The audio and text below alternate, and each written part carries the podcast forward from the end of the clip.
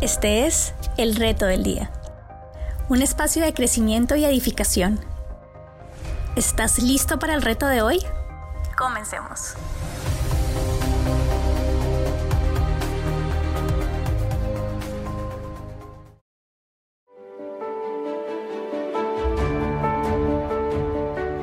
Hola, Dios te siga bendiciendo grandemente. Gracias por estar conectado una vez más con nuestro reto diario.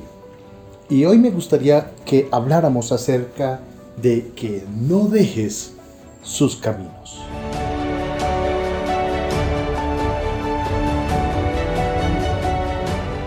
Y con esto me gustaría que cada día fuéramos conscientes de que solo en los caminos del Señor, solo en Cristo hay verdadera bendición.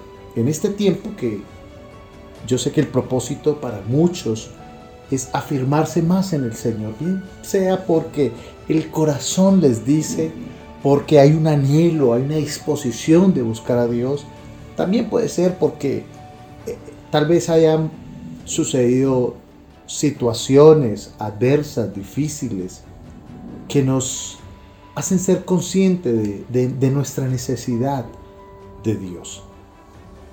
Y y es que muchos han vivido esa experiencia de conocer a Cristo, de amar a Dios, de ir a la iglesia, de deleitarse en la adoración, en la alabanza, de ser quebrantados por, por la palabra de Dios, pero por alguna situación, alguna circunstancia inexplicable, se han apartado, se ha enfriado el corazón, se ha producido como, como, un como una sequedad espiritual ya no hay deseo de orar, ya no hay deseo de leer la Biblia. Y por eso me gustaría compartir esta experiencia y esta palabra para el día de hoy. Y me gustaría empezar con un verso que se encuentra en Génesis capítulo 12, verso 8. Vamos a hablar de una experiencia que tuvo el patriarca Abraham. Y allí nos dice la palabra. Luego se pasó de allí a un monte al oriente de Betel y plantó su tienda, y teniendo a Betel al occidente y a Jai al oriente, y edificó allí altar al Señor e invocó el nombre del Señor. El verso 7, el verso anterior, nos refleja o nos relata que Dios se manifestó a Abraham. Y allí le, le dio una promesa. Y como respuesta a esa promesa, a esa experiencia, Abraham edificó un altar al Señor. Y es que altar significa comunión, adoración, entrega. Es un lugar de siembra, de agradecimiento.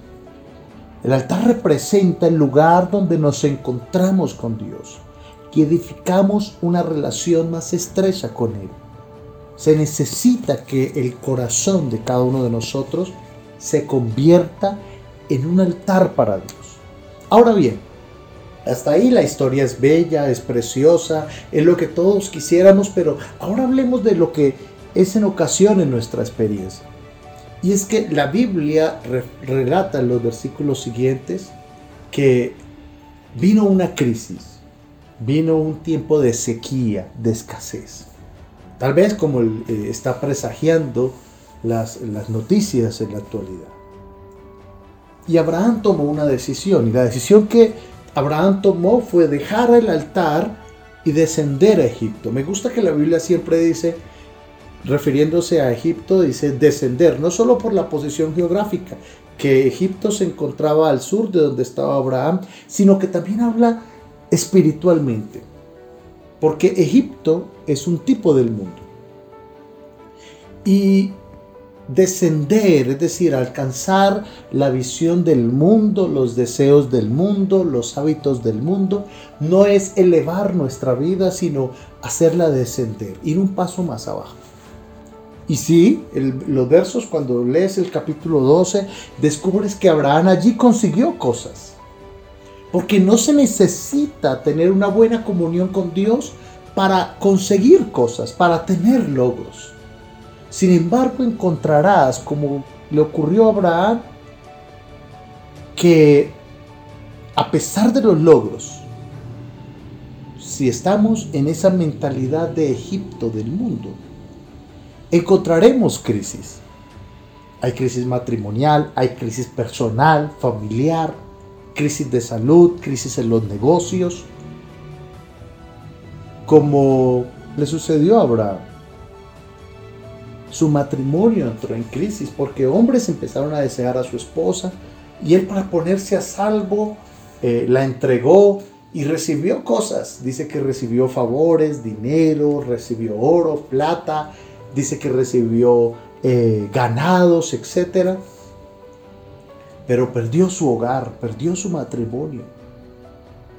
Y la fe, la seguridad personal y esa estabilidad matrimonial que estaban firmes, que estaban eh, eh, bollantes, que estaban eh, verdosos,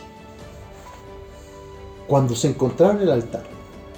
Todo eso se fue al piso en ese tiempo en Egipto. Y pronto Abraham se dio cuenta que se encontraba en el lugar equivocado.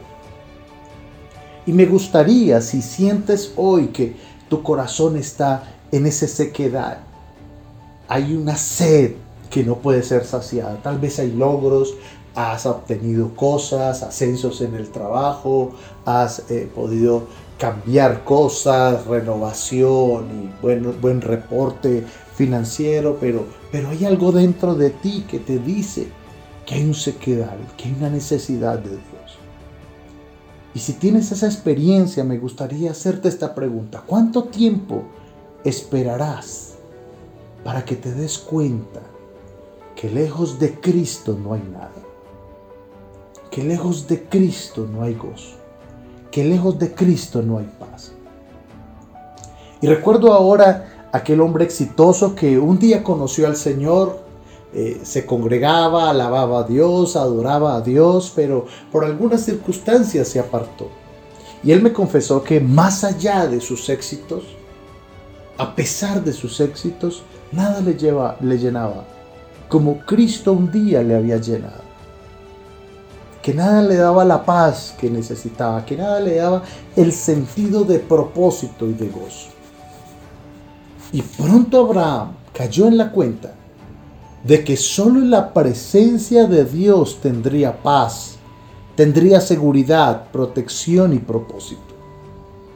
Y en el capítulo 13 del de, libro de Génesis, en el verso 3, dice lo siguiente, dice que Abraham volvió por sus jornadas desde el Negev hacia Betel, hasta el lugar donde había estado antes su tienda, entre Betel y Jai. Es decir, Abraham volvió al sitio donde estaba el altar. Volvió al sitio de donde había salido. Donde sabía que allí había, se había encontrado con el Señor y que y descubrió que había sido un error descender a Egipto, que había sido un error apartarse. Y siempre será un error apartarnos de Dios, sea por errores de personas o por situaciones o por circunstancias, no importa lo que sea. Nunca será sabio apartarnos de la voluntad de Dios. Nunca será sabio apartarnos del altar. Nunca será sabio apartarnos del propósito que Dios tiene para nosotros. Y por eso, en ese sentido, me gustaría dejarte el reto para hoy. Este es el reto del día. Y el reto es a que en este tiempo, en este año, seas una persona de altar, seas una persona de comunión, que tu vida, tu familia, sea un altar para el Señor, que no te apartes de allí. Por mucho que las circunstancias te presionen, por mucho que las circunstancias te empujen o te quieran presionar, te quieran conminar o llevar hacia allá no te apartes del altar, porque solo en el altar nuestras vidas florecerán. Amado Dios, en el nombre de Jesús te damos gracias por tu palabra. Padre, gracias porque el testimonio bíblico nos ha sido dado para que grandes hombres de fe que fracasaron o que fallaron en algunas cosas nos dejaron ese testimonio para que no cometamos el mismo error. Señor, enséñanos. Enséñanos que solo en tu presencia hay plenitud de gozo. Que solo en tu presencia hay plenitud. Que solo en tu voluntad, Señor, hay verdadera firmeza. Firmeza espiritual, personal, familiar. Firmeza financiera, Señor. Padre, enséñanos a que nuestro corazón cada día esté más apegado a ti, más apegado a, tu voluntad, más apegado a tu palabra, a tu presencia.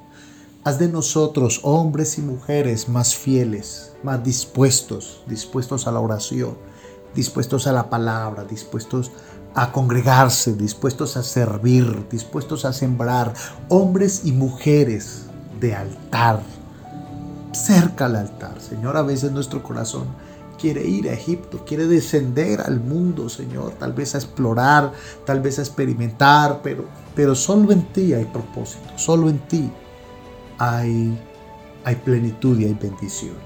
Señor, enséñanos a estar apegados, nuestra alma pegada a ti. Y esto te lo pedimos, amado Dios. En el nombre de Jesús. Amén.